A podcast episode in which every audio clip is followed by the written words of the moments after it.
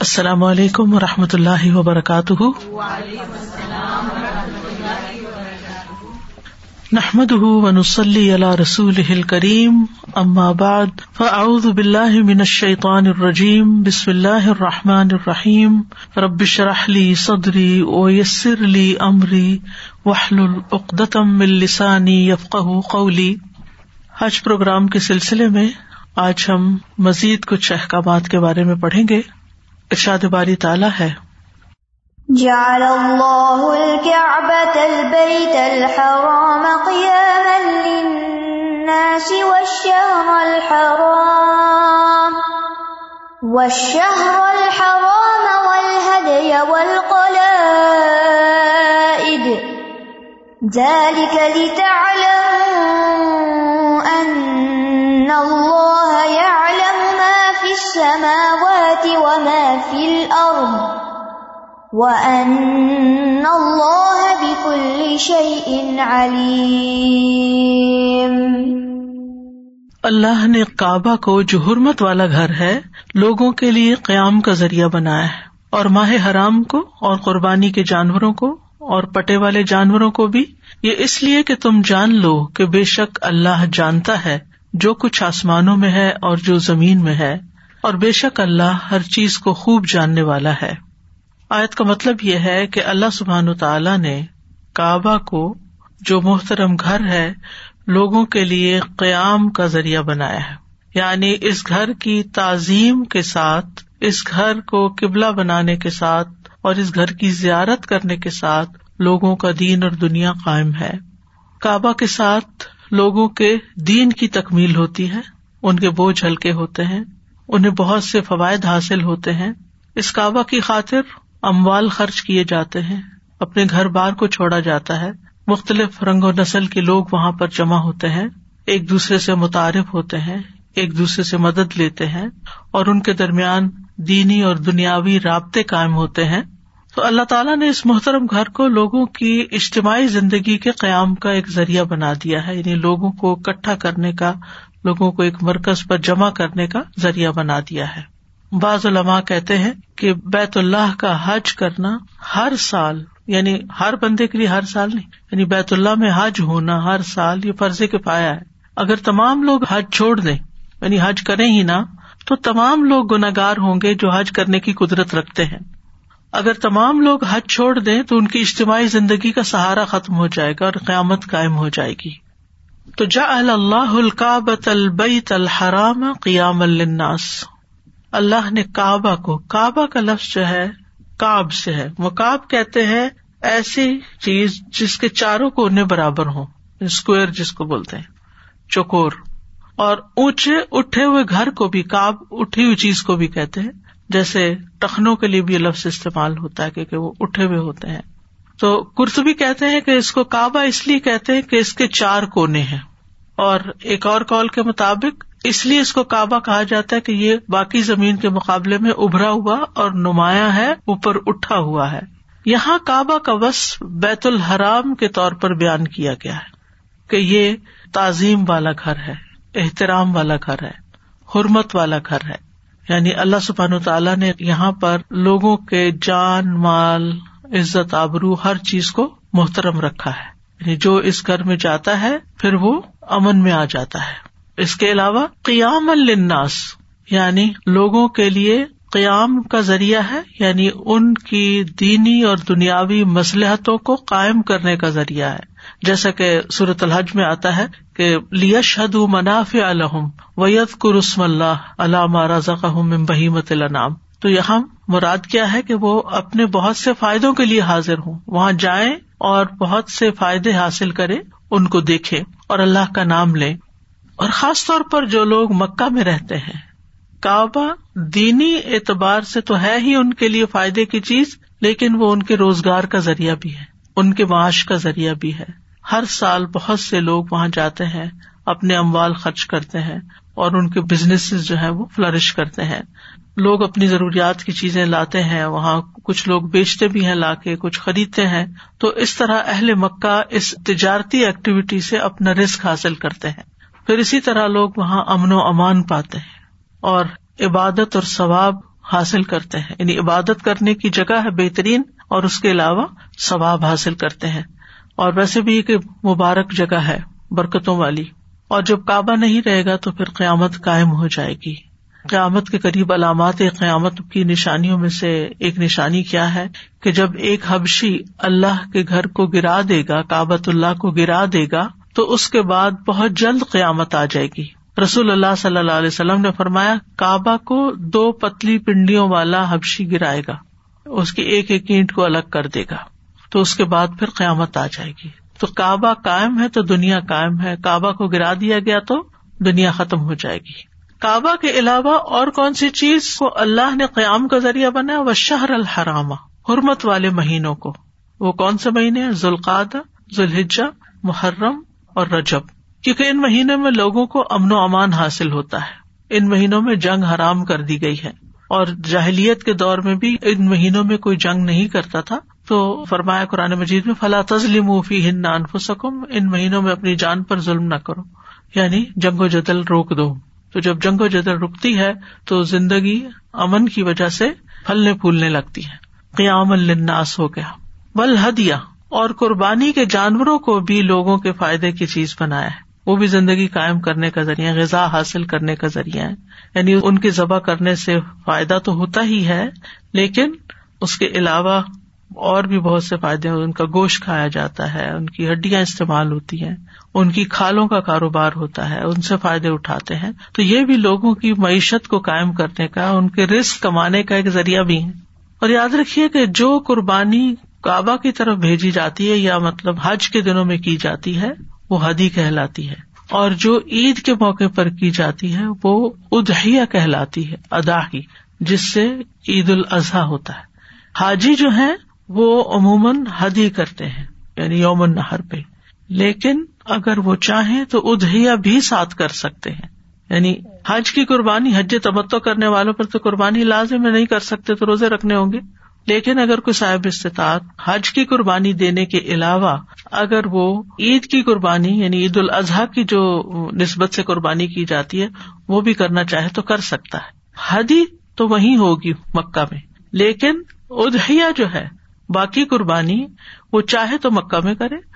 اور چاہے تو اپنے گھر پہ کرے۔ یعنی پیچھے گھر والے بھی کر سکتے ہیں اس کی طرف سے۔ مکہ سے میری مراد مینا اور وہ سارا علاقہ یعنی حرم کا علاقہ۔ ول قلا ادا قلعہ کا لفظ قلعہ سے ہے۔ قلد کہتے ہیں رسی کو بل دینا۔ قلط الحبل کا مطلب ہے میں نے رسی بٹی۔ وہ بل دے دے کے بٹتے ہیں نا رسی کو۔ تو قلائد کے دو معنی ہے قلعد کا ایک مانا یہ ہے کہ حج کی علامت کے طور پر اپنے گلے میں کلادہ پہن لینا، ہار پہن لینا۔ یعنی حج کے زمانے میں، دور جاہلیت میں جب کوئی انسان حج یا عمرہ کرتا، تو وہ درختوں کی چھال یا پھلوں یا کسی بھی طرح کے پھولوں وغیرہ سے ہار بنا کر ایک ایسا قلادہ تیار کرتا جس کو وہ گلے میں پہن لیتا، جو اس بات کی علامت ہوتی تھی کہ وہ حج کے لیے جا رہا ہے۔ وہ ایک پرامن سفر پر ہے، وہ کسی لوٹ مار کے لیے نہیں جا رہا۔ تو اس طرح ایسے شخص کو کوئی چھیڑتا نہیں تھا۔ اس کو راستے میں پورا امن حاصل ہوتا تھا۔ تو یہ زندگی کے قیام کا ذریعہ بن گیا۔ بعض لوگ حج کرنے نہیں بھی جا رہے ہوتے تھے، تجارتی سفر پہ جا رہے ہوتے تھے، لیکن اگر وہ ٹورڈ مکہ جا رہے ہیں، تو مکہ تک وہ کلادہ پہن لیتے اور اس کے بعد آگے کا سفر پھر کلادے کے بغیر کر لیتے۔ سیفٹی کے لیے۔ یہ بالکل ایسے ہی ہے جیسے آج کل لوگ آئیڈینٹی کے لیے اپنے گلے میں کلادہ لٹکاتے ہیں۔ دوسرا مانا یہ ہے کہ اس سے مراد وہ قلادے ہیں جو جانوروں کے گلے میں ڈالے جاتے ہیں جن پہ وہ سوار ہو کر مکہ جایا کرتے تھے اور اسی طرح قربانی کے جانور کے گلے میں بھی ڈالتے تھے، ٹھیک؟ اور اس طرح وہ قربانی کے جانور کا احترام کیا کرتے تھے۔ اور اسی طرح یہ قلادے جو ہوتے تھے، یہ بعض اوقات پرانے جوتے یا مشکوں کے کان وغیرہ کاٹ کے اس سے بنایا کرتے تھے۔ تو ایسے جانوروں کو کوئی چھیڑتا نہیں تھا، کوئی لوٹتا نہیں تھا۔ وہ سمجھ جاتے تھے کہ یہ حرم کی طرف جا رہے ہیں اور حج کے لیے جا رہے ہیں یا عمر کے لیے لوگ جا رہے ہیں اور وہاں جا کے یہ قربانی کرنا چاہتے ہیں۔ تو اس میں آپ دیکھیں کہ بکریوں، اونٹوں اور گایوں کے گلے میں ڈالنے کے ساتھ ساتھ مزید علامت کے طور پر اونٹ کا جو کہان ہوتا تھا، اس کے اندر کٹ لگاتے تھے جس سے خون نکلتا تھا۔ تو اس کو بھی دیکھ کر لوگ پہچان جاتے تھے کہ یہ اونٹ جو ہے یہ حرم کی طرف جا رہے ہیں۔ تو اس طرح یہ تمام چیزیں ان کی زندگی کو قائم رکھنے کا ذریعہ تھی، خاص طور پر اربوں کے لیے، کیونکہ دور جاہلیت میں بہت زیادہ لوٹ مار تھی اور بدمنی تھی اور زندگی کو بچانا مشکل تھا۔ تو ان سب چیزوں کو محترم بنا کر اللہ تعالیٰ نے ان کی زندگی کو قائم رکھنے کا ذریعہ بنا دیا۔ یعنی وہاں زندگی قائم رہی۔ تعلم ان اللہ یا علم ما فی السماوات و ما فی الارض۔ یہ اس لیے کہ تم جان لو کہ اللہ وہ سب کچھ جانتا ہے جو آسمانوں اور زمین میں ہے۔ یعنی اللہ سبحان و تعالیٰ ان تمام مسلحتوں سے خوب واقف ہے۔ یعنی لوگوں کو یہ پتا ہونا چاہیے کہ جو کچھ تمہیں دیا گیا یا جو کچھ تم کر رہے ہو، اللہ سبحان و تعالیٰ اس سے بخوبی واقف ہے۔ اور اللہ سبحان و تعالیٰ کا علم تو ہر چیز کو گھیرے ہوئے ہے۔ وہ ان اللہ بک الشعی ان علیم اور یہ کہ اللہ سبحان و تعالیٰ ہر چیز کو خوب خوب جانتا ہے۔ ہمیشہ سے جانتا ہے اور ہمیشہ جانتا رہے گا۔ کوئی بھی چیز اس سے چھپی ہوئی نہیں۔ تو اس آج سے یہ پتا چلتا ہے کہ جس گھر کی آپ زیارت کرنے کے لیے جاتے ہیں، جہاں حج ہوتا ہے، اللہ سبحان تعالیٰ نے اس کو زندگی قائم رکھنے کا ذریعہ بھی بنایا۔ وہ محترم گھر تو ہے ہی، مبارک گھر تو ہے ہی، لیکن اس کے ساتھ ساتھ زندگی کے قیام کا ذریعہ بھی ہے۔ دینی اور دنیاوی مسلحتوں کو قائم کرنے کا ذریعہ بھی ہے۔ پھر حرمت والے مہینوں کی عظمت کا بیان بھی ہے کہ جن مہینوں میں حج ہوتا تھا اور عمرہ ہوتا تھا، ان مہینوں کو خاص طور پر حرمت والا بنا دیا گیا۔ پھر قربانی کے جانوروں کی عظمت کا بیان بھی ہے۔ تو اس سے یہ پتا چلتا ہے کہ کوئی انسان ہو یا جانور ہو یا کوئی بھی چیز جو اس حج سے متعلق ہے اور اللہ کے گھر سے متعلق ہے، وہ سب محترم ہے اور اللہ سبحان تعالیٰ نے ان کو ایک خاص مقام دیا ہے۔ اور اس سے یہ بھی پتا چلتا ہے کہ گلے میں ہار ڈالنا جو ہے، چاہے اپنے میں ڈالنا چاہے یا پھر جانور کے گلے میں ڈالا جائے اس کی مشروعیت ہے یعنی اس کی اجازت ہے، اس میں کوئی ممانعت کی بات نہیں ہے۔ اور پھر آپ دیکھیں کہ یہ بات بھی سائے سے پتہ چلتی ہے کہ اللہ سبحانہ تعالیٰ نے یہ جتنی چیزیں مقرر کی ہیں، یہ سب اس کے علم اور حکمت پر مبنی ہے ایسا نہیں کہ اللہ تعالیٰ کو پتا نہیں اور لوگوں نے خود سے خود ایجاد کرنی ہے۔ اگر ان چیزوں کی عظمت اور حرمت قائم ہے تو یہ اللہ کی اجازت سے قائم ہے اور ایسا کیا جا سکتا ہے۔ اب ہم حج کے متعلق کچھ اور احکامات کے بارے میں پڑھیں گے۔ سفر حج سے قبل کچھ ضروری امور سب سے پہلے۔ یعنی حج کا سفر ابھی شروع نہیں کیا، آپ تیاری کر رہے ہیں، تو کن کن چیزوں کا لحاظ رکھنا چاہیے؟ تیاری میں سب سے پہلی چیز تو یہ کہ انسان حج کے بارے میں علم حاصل کرے۔ یہ کب شروع ہوا، کیوں شروع ہوا، اس کے فرائض کیا ہے اس کے واجبات کیا ہے سنتیں کیا ہے اس کی پابندیاں کیا ہے کیا کرنا چاہیے، کیا نہیں کرنا چاہیے۔ تو سب سے پہلی چیز جو اس سلسلے میں انسان کو یاد رکھنی چاہیے کہ یہ گھر ابراہیم علیہ السلام نے بنایا تھا، کس چیز کے اعلان کے لیے، حج کے اعلان کے لیے، اور حج کا اعلان کس انداز میں کیا جائے؟ لبیک اللہ لبیک لبیک اللہ شریک اللہ لبیک۔ گویا دوسرے لفظوں میں حج کرنے والا سب سے پہلے اپنی توحید کو خالص کرے، اپنی نیت کو درست کرے، اور صرف اور صرف اللہ کے لیے اس عبادت کو بچا لائے۔ کیونکہ اگر انسان حج بھی کر رہا ہے اور اللہ کے ساتھ دوسروں کو شریک کر رہا ہے، چاہے شرک اکبر ہے یا شرک اصغر، تو یہ بات درست نہیں۔ ابن قیم توحید کی تعریف بیان کرتے ہوئے کہتے ہیں کہ توحید صرف بندے کے اس اقرار کو نہیں کہتے کہ اللہ کے سوا کوئی خالق نہیں، اور یہ کہ اللہ ہر چیز کا رب اور اس کا بادشاہ ہے، جیسا کہ بتوں کو پوجنے والے اس کا اقرار کرتے ہیں، لیکن وہ مشرق ہے اللہ کو مانتے اور اس کے ساتھ بتوں کو بھی مانتے ہیں۔ بلکہ توحید اللہ کی محبت، اس کے سامنے جھک جانے، اس کے دروازے پر آجزی اور انکساری کرنے کے ہیں۔ یعنی حج کا سفر، محبت کا سفر بھی ہو آجزی اور انکساری کا بھی ہو، اور اس میں کسی قسم کی کوئی ریا کاری نہ ہو، کوئی تکبر نہ ہو، کوئی دکھاوا نہ ہو، کوئی غرور نہ ہو، کوئی سیلف پارٹی نہ ہو، بلکہ انسان صرف اور صرف اللہ کی خوشنودی کو اپنے ذہن میں رکھے اور اللہ کی عبادت کا فریضہ ادا کرنے کا مقصد ذہن میں رکھے اور ہر ہر اسٹیپ کو، ہر ہر ریچول کو، منسک کو اسی طرح ادا کرے جس طرح کرنے کا حکم دیا گیا۔ اس میں اپنی مرضی سے کوئی تبدیلی نہ کرے۔ اپنے تمام اقوال اور افعال اللہ کی رضا کے تابع کر لے۔ اسی کے لیے دے اور اسی کے لیے روک لے۔ اسی کے لیے محبت کرے اور اسی کے لیے نفرت کرے۔ کیونکہ ایمان مکمل ہی اس کا ہوتا ہے، جو من احب اللہ و ابغض اللہ و آتا اللہ و منا اللہ تو یہ چیز اپنے ذہن میں رکھے اور یہ بھی یاد رکھے کہ شرک سے اعمال ضائع ہو جاتے ہیں۔ ریا کاری سے حج کا ثواب ضائع ہو جائے گا۔ تو سب سے پہلی چیز ہے علم حاصل کرنا اور پھر اخلاص نیت، کیونکہ ایمان جو ہے وہی اخلاص ہے دراصل۔ تو اس لیے اپنے ایمان کی تجدید اخلاص کے ساتھ۔ ایک شخص نے پوچھا، آواز دے کر، یا رسول اللہ، ایمان کیا چیز ہے؟ آپ نے فرمایا، اخلاص۔ تو حج جو ہے، وہ عبادت تو ہے ہی، ایمان کی تجدید بھی ہے۔ اور ایمان کی تجدید کس سے ہوگی؟ اخلاص کے ساتھ ہوگی۔ پھر دوسری چیز یہ کہ اتباع سنت۔ انسان اپنے ذہن میں یہ نیت کر لے کہ میں نے جو کچھ کرنا ہے، وہ نبی صلی اللہ علیہ وسلم کے بتائے ہوئے طریقے کے مطابق کرنا ہے۔ لوگوں کی باتوں کو اگنور کر دینا ہے اور اپنی عقل کو بھی پیچھے رکھ دینا ہے۔ یہ عقل کا سفر نہیں ہے یعنی بہت سی چیزوں کو آپ عقلی طور پر جسٹیفائی نہیں کر سکیں گے جو کچھ آپ وہاں کر رہے ہوتے ہیں۔ مجھے یاد ہے جب میں پہلی دفعہ حج کرنے گئی تھی تو میں پریشان ہو گئی تھی سب کچھ دیکھ کر کہ یہ اتنے سارے لوگ اتنا سرمایہ لگا کے اپنا گھر بار چھوڑ کے اتنی تکلیف اٹھا کے کبھی یہاں جا رہے ہیں، کبھی وہاں جا رہے ہیں، کبھی وہاں جا رہے ہیں۔ کیا مقصد ہے اس کا؟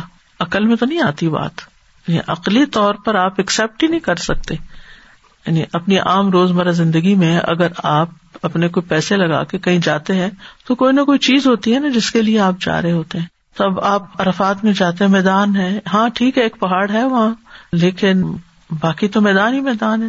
اور آپ ایک مخصوص لباس پہن کے وہاں کھڑے خیموں میں بیٹھے گرمی میں اپنا دن یہاں گزار رہے ہیں، دعائیں مانگ رہے ہیں۔ اللہ تو ہر جگہ کہیں بھی دعائیں مانگ لیتے ہیں، لیکن یہاں کیوں آئے ہیں؟ اسی طرح رات آپ نے مزدلفہ میں گزارنی ہے، آپ نے زمین پہ سونا ہے، کسی کے پاس بیڈ نہیں ہوتا، کھلے آسمان کے نیچے سوئے، وہاں تو خیمے بھی نہیں ہوتے۔ جب مزدلفہ کی رات ہوتی ہے تو عجیب رات ہوتی ہے، آپ زمین کے اوپر آپ لیٹے ہوئے ہیں اور سات سات لوگ ہیں، ادھر تھوڑے فاصلے پہ مرد بھی ہیں، عورتیں بھی ہیں، بچے بھی ہیں، گاڑیاں اور بسیں بھی کھڑی ہیں ساتھ مطلب یہاں آنے کا مقصد کیا ہے؟ یعنی انسان اگر عقل سے سوچے کہ میں اتنا کچھ لگا کے یہاں اس زمین پہ لیٹنے کے لیے آیا ہوں، کیوں لیٹوں؟ اللہ کا حکم ہے نا؟ اس کے فائدے اپنے ہیں حکمت سوچنے لگے تو بے شمار ہے بہت کچھ سمجھ آتا ہے، بہت کچھ یاد آتا ہے، بہت کچھ ایکسپیرئنس کرتا ہے انسان۔ کیونکہ ہم یہاں اگر کہیں بھی نہ چلے، اپنے لان میں جا کے لیٹ جاتے ہیں، مٹی پہ ذرا لیٹ کے دیکھتے وہ فیلنگ نہیں آتی۔ آپ اپنے گھر والے ہوں گے، دو چار لوگ ہوں گے، وہاں گھاس ہوگا، نہ ویسی زمین ہے اور نہ ہی وہ مجمع ہے اور نہ ہی وہ فضا ہے، نہ وہ آسمان ہے۔ تو وہ ایکسپیرئنس نہیں ہوتا۔ تو جو وہاں لیٹ کے آپ کو قبر میں جانے کا اور پھر اگر آپ رات کو اٹھ کے دیکھے حیرت ہوتی ہے، پورے لوگ ایسے لیٹے ہوئے ہوتے ہیں، زمین کے اوپر ایسا لگتا ہے قبرستان بنا ہوا ہے، سو رہے ہوتے ہیں لوگ، قبرستان کا منظر نظر آتا ہے اور آپ اپنے آپ کو وہاں پر لیٹا ہوا پاتے ہیں۔ اسی طرح آپ پتھر مارے جا رہے ہیں، وہ تو آپ نے خود ہی تعمیر کیا، اس کو، آپ خود ہی اس کو پتھر مار رہے کیوں مار رہے ہیں؟ یعنی ایک ایک اسٹیپ پر میں عقل سے سوچتی تھی تو مجھے کچھ سمجھ میں نہیں آتا تھا کہ یہ سب کیا ہے، لیکن جو اس کے فائدے تھے وہ اپنی جگہ تھے۔ تو اللہ علیم، حکیم ہے، سب جانتا ہے، اللہ تعالیٰ کو سب پتا ہے اور یہ سب اللہ کے حکم سے ہے۔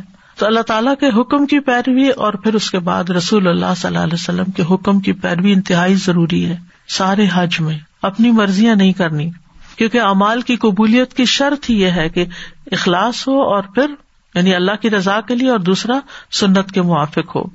اور یہ سبق انسان یاد رکھے کل ان سلاتی و نسخی و ماہیا و مماتی لاہ رب العالمین۔ کہہ دیجیے میری نماز اور میری قربانی اور میرا جینا اور میرا مرنا سب اللہ کے لیے ہے جو تمام جہانوں کا رب ہے۔ پھر یہ ہے کہ جو مناسب کے حج ہے نسخ جو ہے ان کو سیکھنے کا حکم بھی دیا ہے نبی صلی اللہ علیہ وسلم نے۔ رسول اللہ صلی اللہ علیہ وسلم نے فرمایا، میری امت کو مناسب کے حج سیکھ لینے چاہیے۔ لتا خود امتی مناسب کہا لہٰذا خاص طور پر منسک کی تعلیم حاصل کرے کہ کرنا کیا ہے وہاں جا کر، کس اسٹیپ پر، کس جگہ، کس وقت میں کیا کرنا ہے۔ پھر جس مال سے آپ حج کر رہے ہیں، وہ مال حلال ہونا چاہیے۔ حرام سے اجتناب کریں۔ کیونکہ رسول اللہ صلی اللہ علیہ وسلم نے فرمایا، بے شک اللہ پاک ہے اور پاک ہی قبول کرتا ہے۔ اور اللہ نے مومنوں کو بھی وہی حکم دیا جو اس نے رسولوں کو دیا کہ، اے رسولو، تم پاک چیزیں کھاؤ اور نیک عمل کرو۔ میں تمہارے اعمال کو جاننے والا ہوں۔ یعنی پاکیزہ رسک لے کر جانا چاہیے۔ حرام مال سے حج قبول نہیں ہوتا۔ دعائیں بھی قبول نہیں ہوتی۔ آپ صلی اللہ علیہ وسلم نے ایک ایسے آدمی کا ذکر فرمایا جو لمبا سفر کرتا ہے، پریشان حال ہے۔ گرد آلود جسم ہے۔ اپنے ہاتھوں کو آسمان کی طرف دراز کر کے کہتا ہے، اے میرے رب، اے میرے رب، حالانکہ اس کا کھانا حرام، اس کا پہننا حرام، اس کا لباس حرام، اس کی غذا حرام، تو اس کی دعا کیسے قبول ہو؟ تو میک شور کرنا چاہیے کہ جانے سے پہلے جو مال جسے لے کے جا رہے ہیں اور ویسے بھی اپنی زندگی میں حلال کا اہتمام کرے پھر حج پہ جانے سے پہلے اپنی اہم ذمہ داریاں کسی اہل کے سپرد کر کے جائیں۔ چاہے اپنی ذاتی زندگی میں ہے یا آپ کہیں جاب کر رہے ہیں یا آپ کے پاس کوئی مال امانت ہے یا کوئی بھی چیز ہے کہ جس کے بارے میں آپ کو دوسروں کو بتانا چاہیے، وہ لازمی طور پر بتائیں۔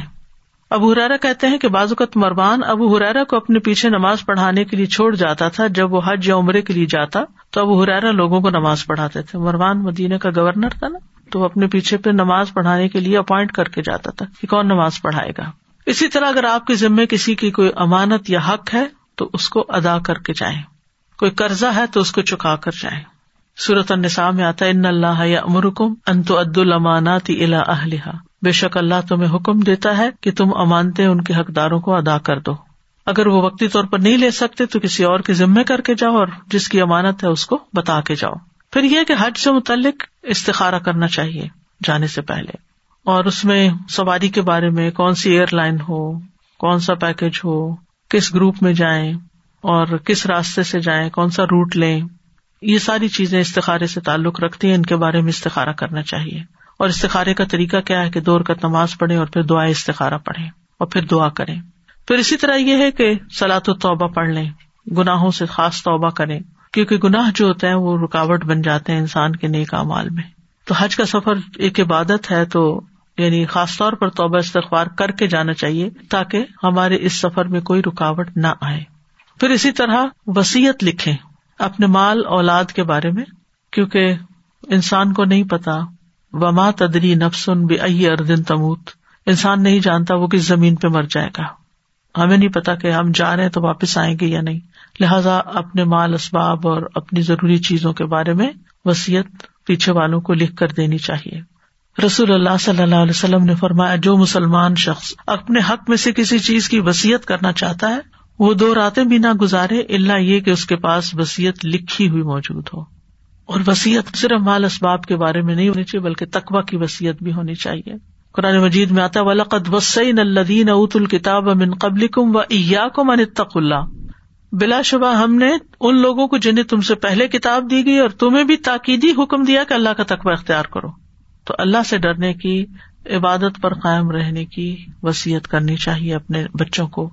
ماتا بدون امبادی میرے بات تم کس کی عبادت کرو گی کیا طریقہ زندگی اختیار کرو گی پھر اسی طرح اگر مقروض ہیں تو پہلے قرض ادا کریں۔ نبی صلی اللہ علیہ وسلم نے فرمایا، مسند احمد کی روایت ہے، مومن کی جان اس وقت تک لٹکتی رہتی ہے جب تک اس پر قرض موجود ہو۔ ایک اور روایت میں آتا ہے، صحیح مسلم کی کہ شہید سے سوائے قرض کے سب گنا بخش دیے جاتے ہیں۔ تو اس لیے قرض کی ادائیگی کا اہتمام ضروری ہے۔ اگر کسی وجہ سے فوری طور پر ادا نہیں کر سکے، جلدی تھی یا کوئی مجبوری تھی، تو کسی کے ذمے لگا کے جائے، اپنے بچے کے ذمے یا بہن بھائی کے ذمے کہ فلاں کا مجھے قرض ہے، اگر مجھے کچھ ہو جاتا تو یہ قرض تم ادا کر دینا۔ اور پھر یہ ہے کہ جانے کے لیے قرضہ لے کر نہ جائیں، قرضہ چڑھا کے نہ جائیں، یہ مطلب ہے۔ نبی صلی اللہ علیہ وسلم کے صحابی عبداللہ بن نبی اوفا سے سوال کیا گیا کہ ایک شخص نے حج نہیں کیا کیا وہ حج کے لیے قرض لے سکتا ہے؟ انہوں نے کہا نہیں۔ یعنی یہ فریضہ اس کے اوپر ہے جس کی استطاعت ہو۔ پھر آپ دیکھیے کہ سفر کے لیے سواری تیار کرنا۔ پہلے زمانے میں تو اونٹنیاں تیار کی جاتی تھی پہلے سے ہی ان کو کھلایا پلایا جاتا تھا اور اہتمام کیا جاتا تھا تاکہ وہ دور کا سفر طے کر سکے تو سفر کے لیے سواری کی تیاری۔ عمر رضی اللہ عنہ کہتے ہیں، حج کے لیے پالانے باندھو کیونکہ یہ دو جہادوں میں سے ایک جہاد ہے۔ یعنی حج کو بھی جہاد کا درجہ دیا گیا ہے۔ اور پھر آپ دیکھیں کہ ان سواریوں کی فکر کرنا اور اس کے بارے میں خوب دیکھ بھال کر لینا کہ یہ سفر کے قابل ہیں یا نہیں۔ پھر زیادہ راہ اختیار کرنا، ضروری سامان سفر لے کر جانا، لیکن سامان مختصر لے کے جانا۔ کیونکہ خود ہی اٹھانا ہوتا ہے اور پھر کوئی اور آپ کو ایسا نہیں ملتا کیونکہ ہر ایک نے اپنا اٹھانا ہے تو وہ پھر آپ کو تھوڑی ساتھ اٹھا سکتا ہے۔ تو اس لیے اتنا ہی اٹھا کے لے جائیں جو آپ خود اٹھا سکتے ہو۔ خصوصاً ہینڈ بیگز وغیرہ یا جو ہینڈ لگیج ہے، اس میں بھی احتیاط کرنی چاہیے۔ اور پھر یہ ہے کہ سامان میں ضرورت کا سامان تو ہو، لیکن اتنا کم بھی نہ ہو کہ آپ ہر چیز دوسروں سے مانگنا شروع کر دیں۔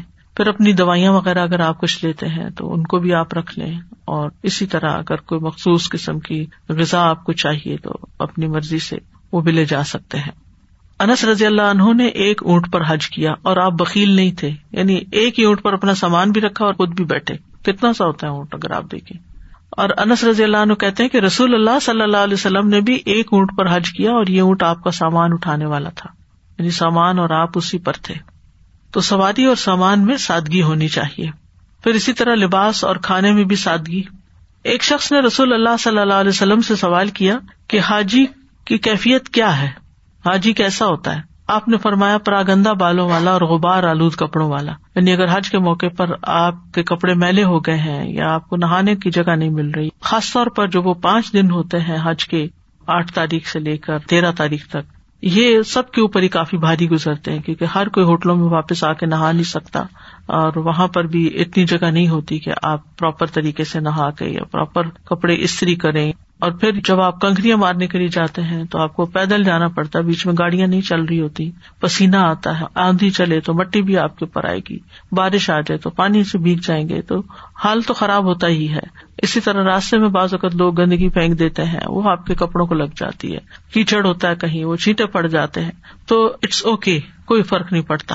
یعنی آپ یہ نہ کہیں کہ ہم اچھی طرح صاف نہیں ہے پاک نہیں ہے ہم گندے لگ رہے ہیں۔ دس از پارٹ آف حج پھر ایک دوسرا شخص کھڑا ہوا، اس نے ارض کیا، یا رسول اللہ، کون سا حج سب سے افسل ہے؟ آپ نے فرمایا جس میں بلند آواز سے تلبیہ پکارا گیا اور قربانی کے جانور کا خون بہایا گیا اس کے بعد ایک اور شخص کھڑا ہوا اور اس نے ارض کیا، یا رسول اللہ، سبیل کیا ہے؟ مس سبیل۔ آپ نے فرمایا زادرا اور سواری۔ پھر اسی طرح جمعرات کے دن سفر کے لیے نکلنا زیادہ پسندیدہ ہے۔ کاب کہتے ہیں، کم ہی ایسا ہوتا کہ رسول اللہ صلی اللہ علیہ وسلم کسی سفر میں جمعرات کے سوا کسی اور دن نکلے یعنی وہ نکلنے کے لیے جمعرات کا دن ہی پسند کرتے تھے۔ پھر اس سفر کے بھی کچھ آداب ہیں۔ اور اس میں کیا ہے؟ الحج اشر معلومات، فمن دفی ہند الحج فلا رفا ولا فسوق ولا جدال الحج۔ و ماتف علوم خیرن یا علم اللہ۔ و تزبد فن خیر زاد تقوا اس مختصر سے آیت میں ساری چیزیں بتا دی گئی کیا نہیں کرنا اور کیا کرنا ہے۔ کوئی شہوانی فیل نہ ہو، کوئی نافرمانی نہ ہو، کوئی جھگڑا نہ ہو۔ اور نیکی جو بھی تم کر سکو، ذاتی نیکی، خدمت خلق، دین کی دعوت، یہ سب کر سکتے ہو۔ اور زیادہ راہ ساتھ رکھو۔ نبی صلی اللہ علیہ وسلم نے حضرت معاذ کو جب یمن کی طرف بھیجا تھا، تو انہوں نے کہا تھا کہ مجھے کوئی نصیحت کرے۔ وہ سفر پہ جا رہے تھے۔ تو اس سفر میں جو آپ نے ان کو نصیحت کی، وہ ہم حج کے سفر کے لیے اپنے پلے باندھ سکتے ہیں۔ اور بڑی خوبصورت ہے۔ انہوں نے کہا اللہ کے رسول صلی اللہ علیہ وسلم، مجھے کوئی وسیعت فرمائے؟ آپ نے فرمایا، حسب استطاعت اللہ کا تقبہ اختیار کرو، ہر پتھر اور درخت کے پاس اللہ اللہ کا ذکر کرو۔ یعنی جہاں سے بھی گزرو، جہاں بھی رکو، ہر جگہ اللہ کو یاد کرو۔ اور جب تم کوئی برائی کرو، تو اسی وقت توبہ کرو۔ کوئی غلطی ہو گئی ٹنگ سلپ ہو گئی، کسی انسان کو کچھ کہہ دیا، تو فوراً استفار مخفی برائی کی توبہ مخفی انداز میں اور الانیہ گناہ کی توبہ الانیہ انداز میں ہونی چاہیے۔ یعنی جو چھپ کے غلطی کی تو چھپ کے توبہ کر لی جو سب کے سامنے غلطی کی اوپنلی کی ہے تو پھر اوپنلی توبہ کرو۔ پھر اس سفر کے آداب میں سے ہے شاعر اللہ کی تعظیم کرنا۔ ممئی عظم شاعر اللہ فنحا من تقبل قلوب پھر ہے سکینت اختیار کرنا۔ یعنی کام ڈاؤن سلو ڈاؤن ٹھیک ہے؟ جلد بازی نہیں کرنی چاہیے۔ پینک نہیں ہو جانا چاہیے۔ مثلاً آپ کا سامان نہیں آ رہا، دیر سے آتا ہے بازو کا تو اب آپ پینک ہو جائے آپ گمان کرنے لگے، لگتا ہے گم ہو گیا ہے، وہ چڑھا ہی نہیں، پتہ نہیں کسی اور لائن پہ چلا گیا ہوگا، پتہ نہیں ملے گا ہی نہیں، تو میں کروں گی کیا؟ اور کبھی اس سے بات کر رہے ہیں، کبھی اس سے بات کر رہے ہیں، اور اتنے دیکھتے ہیں کہ سامان آیا پڑا ہے۔ تو یہ جو انتظار کا وقت ہوتا ہے بعض اوقات ایک ایک گھنٹہ لگ جاتا ہے یہ صرف وہاں نہیں لگتا، یہاں بھی لگتا۔ وہ مجھے کوئی بتا رہا تھا، ریسنٹلی وہ ڈیلی سے واپس آئے تو سامان آنے میں میرا خیال ہے شاید دو گھنٹے ان کے لگ گئے۔ کوئی وجہ ہوتی ہے بعض اوقات؟ کارڈ اویلیبل نہیں ہوتے، اور بہت ساری فلائٹیں آئی ہوئی ہوتی ہیں، تو دیر ہو سکتی جگہ خالی نہیں ہوتی جہاں پر سامان آتا ہے۔ یہ ایک مثال دے رہی ہوں سامان کی، کوئی بھی چیز ہو سکتی ہے۔ تو ایسے میں آپ دو تین چیزیں جو ہے وہ اپنے لیے لازم کر لیں۔ جس میں سے ایک یہ کہ جہاں بھی جلدی تیزی ہو رہی ہو، وہاں سلو ڈاؤن اور جہاں لوگ بہت باتیں بحثیں کر رہے ہوں، وہاں سائلنس اور جب کوئی آپ سے غیر ضروری بات کرے، تو اسمائل ٹھیک ہے؟ تھری ایس یاد کر لیں۔ Slow down silence and smile بڑا ہی اچھا حج گزرے گا۔ کوئی پریشانی نہیں ہوگی۔ کیونکہ اگر کوئی غصے میں اور آپ چپ ہیں تو غصہ نہیں اس کا آگے بڑھے گا۔ جب آپ بولتے ہیں نا تو آپ جلدی پہ تیل ڈالتے ہیں، جس سے اور زیادہ بھڑک اٹھتا ہے معاملہ۔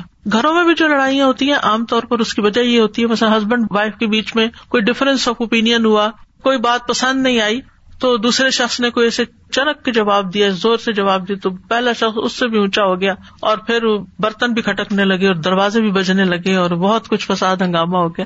تو اس لیے بہتر یہی ہے کہ انسان ناگوار باتوں پر خاموشی اختیار کر لے۔ اور آپ دیکھیں گے تھوڑی دیر کے بعد آہستہ آہستہ آہستہ آہستہ اس کی گرمی کم ہو جاتی ہے، وہ انٹینسٹی کم ہو جاتی ہے۔ ہر جگہ آپ نے سکون کو مینٹین رکھنا ہے۔ چلنے میں آہستگی، کیونکہ آپ دھکا نہیں دیں گے اگر آپ آہستہ چل رہے ہیں۔ کیونکہ بہت سے لوگ دھکا دے دیتے ہیں، پش کرتے ہیں، اس سے دوسروں کو تکلیف پہنچتی ہے۔ تو آپ نے ولا فسو کا ولا جدالا فی الحج کرنا ہی نہیں۔ تو ایسی صورت میں پھر آپ خود سلو ہوں گے۔ اگر آپ کے طواف کو دو کی بجائے تین گھنٹے لگ گئے، تو کیا ہوگا؟ دو کے بجائے تین گھنٹے کا ثواب ہے۔ اگر آپ کو چھوٹے راؤنڈ کی بجائے بڑا راؤنڈ ملا، نیچے جگہ نہیں ملی، وہ کہتے اوپر جاؤ، اوپر چلے گئے، تو لڑائی کرنے کی کیا ضرورت ہے؟ ان سے جو وہاں شرتا کھڑے ہوتے ہیں، پولیس والے کھڑے ہوتے ہیں۔ کچھ لوگ ان سے ایسی ایسی لڑائی کرتے ہیں اور پھر زبردستی اندر جانے کی کوشش کرتے ہیں۔ آپ کہیں کہ مجھے موقع مل گیا زیادہ قدم اٹھانے کا۔ مثلاً آپ ویل چیئر پہ اور وہ تیز نہیں چلا رہا تھا، خوش ہو، زیادہ وقت مل گیا دعائیں کرنے کا۔ آپ اسکوٹی پہ بیٹھے ہوئے وہ تیز نہیں چل رہی، خوش ہو کہ آہستہ آہستہ کریں گے، انجوائے کریں گے، دعائیں مانگیں گے، ذکر کریں گے۔ پینک کیوں ہو رہے ہیں؟ ہر تھوڑی دیر کے بعد، یہ سلو ہے، یہ سلو ہے، یہ دھکا ہے دیکھو فلاں کیا کر رہا ہے۔ آپ عبادت کے لیے آئے، آپ کا تقوا کہاں ہے؟ آپ اللہ کی طرف رجوع کرے نہ کہ صرف چیزوں کو دیکھتے رہے لوگوں کو دیکھتے رہے تبصرے کرتے رہے یہ حج نہیں ہے، یہ تعظیم نہیں ہے شاعر اللہ کی۔ جس جگہ آپ کھڑے نا، اس جگہ کی حرمت کو دیکھے کہاں کھڑے ہو کے کیا بات کر رہے ہیں؟ جو لوگ وہاں کھڑے ہیں نا ڈیوٹی پہ، ان کی بھی ایک حرمت ہے، ان کا بھی ایک مقام ہے، ان کو بھی عزت دے وہ اللہ کے گھر کی پاسداری کر رہے ہیں اس وقت۔ وہ ایک خاص ڈیوٹی پر ہے آپ ان کے پیچھے پڑ جاتے ہیں۔ اور بعض کو تو ان کی بات نہیں سنتے۔ وہ اگر آپ کو کہیں سے اٹھاتے تو اٹھ جائیں۔ انہیں پتا ہے کہ یہ بیٹھنے کی جگہ ہے یا نہیں۔ ڈھیڑ بن کے نہیں بیٹھے۔ اور بعض خط ایک دفعہ اٹھاتے تھوڑی دیر وہ گھوم کے پھر لوگ آ کے بیٹھ جاتے ہیں۔ ایک نہیں سنتے۔ آپ اپنے آپ کو رکھ کے دیکھے وہاں۔ اگر آپ ڈیوٹی پر ہو لوگ آپ کے ساتھ یہ کر رہے ہیں تو آپ کا پیشنس کیا ہوگا؟ اور پھر میں بازو کا حیران ہوتی، میں دیکھتی رہتی تھی کہ وہ ایک کو کہتے باجی، فلاں، یہ نہ کرو، یہ نہ کرو۔ اچھا وہ گزر گیا وہ کسی طرح ٹلا، اگلا ایک اور آ گیا۔ اسی جگہ ایک اور آ گیا۔ اب وہی باجی، اس کے ساتھ باجی باجی ہو رہا ہے۔ اس کو کسی طرح ٹلایا، پھر ایک اور آ گیا۔ کہتے تھے، یا اللہ، ان کا سارا دن یہی کام ہے۔ کتنا مشکل کام ہے۔ تو جانے والوں کو کوپریٹ کرنا چاہیے۔ ان کو بات سن لینی چاہیے، مان لینی چاہیے۔ نبی صلی اللہ علیہ وسلم نے ارفا کے دن فرمایا، اے لوگوں اپنے اوپر سکون لازم کر لو۔ اونٹوں کو تیز دوڑانا کوئی نیکی نہیں۔ اونٹوں کو تیز دوڑانا کوئی نیکی نہیں۔ اگر آپ تیز چلا رہے ہیں کوئی چیز، تو آپ کوئی بڑی نیکی نہیں کر رہے۔ پھر اسی طرح صبر کرنا۔ کیونکہ انسان بعض اوقات نئے لوگوں کے ساتھ جاتا ہے جن کے ساتھ کبھی زندگی میں رہنے کا موقع نہیں ملتی عادات، اخلاق مختلف ہوتا ہے۔ تو پھر ان کے ساتھ نباہ مشکل ہوتا ہے۔ آپ سوچے صرف چند دن کے لیے۔ کون سا میں نے ساری زندگی ان کے ساتھ رہنا ہے؟ اور بعض لوگوں کے ساتھ ساری زندگی بھی رہنا پڑے تو بھی انسان کو صبر کرنا پڑتا ہے۔ صبر سے ہی زندگی گاڑی چلتی ہے، ورنہ تو پھر انسان ساتھ نہیں چل سکتا، الگ ہو جاتا ہے۔ نبی صلی اللہ علیہ وسلم نے فرمایا، وہ مومن جو لوگوں سے ملتا جلتا ہے اور ان کی طرف سے آنے والی تکالیف پر صبر کرتا ہے، وہ اس مومن سے اجر و ثواب میں کہیں زیادہ ہے جو لوگوں سے میل جول نہیں رکھتا، نہ ہی ان کی تکلیفوں پہ صبر کرتا ہے۔ کچھ لوگ صرف اس لیے کسی سے نہیں ملتے جلتے کہ ہم ان کی باتیں نہیں برداشت کر سکتے۔ پھر اسی طرح یہ ہے کہ جس طرح کا بھی کھانا میسر ہو، اس پہ شکر ادا کرنا چاہیے۔ بعض اوقات لوگ کھانے پہ لڑائی ڈال دیتے ہیں۔ ہم نے ایجنٹ کو اتنے پے کیے تھے۔ اس نے ہم سے یہ کہا تھا کہ ایسا اور ایسا کھانا ہوگا، لیکن یہ کھانا اس کوالٹی کا نہیں، اس میں میٹھا نہیں، اس میں فلاں نہیں، اس میں سیلڈ نہیں، اس میں یہ نہیں۔ کیونکہ یہ سب چیزیں میں اپنی آنکھوں سے دیکھ چکی ہوں اس طرح کی لڑائیاں۔ یعنی نہ ختم ہونے والی لڑائی میں۔ نام ہے اور پھر یہ کہ کس کس کو کال کر رہے ہیں اور کس کس سے شکایت کر رہے ہیں اور کس کس پہ غصہ کر رہے ہیں۔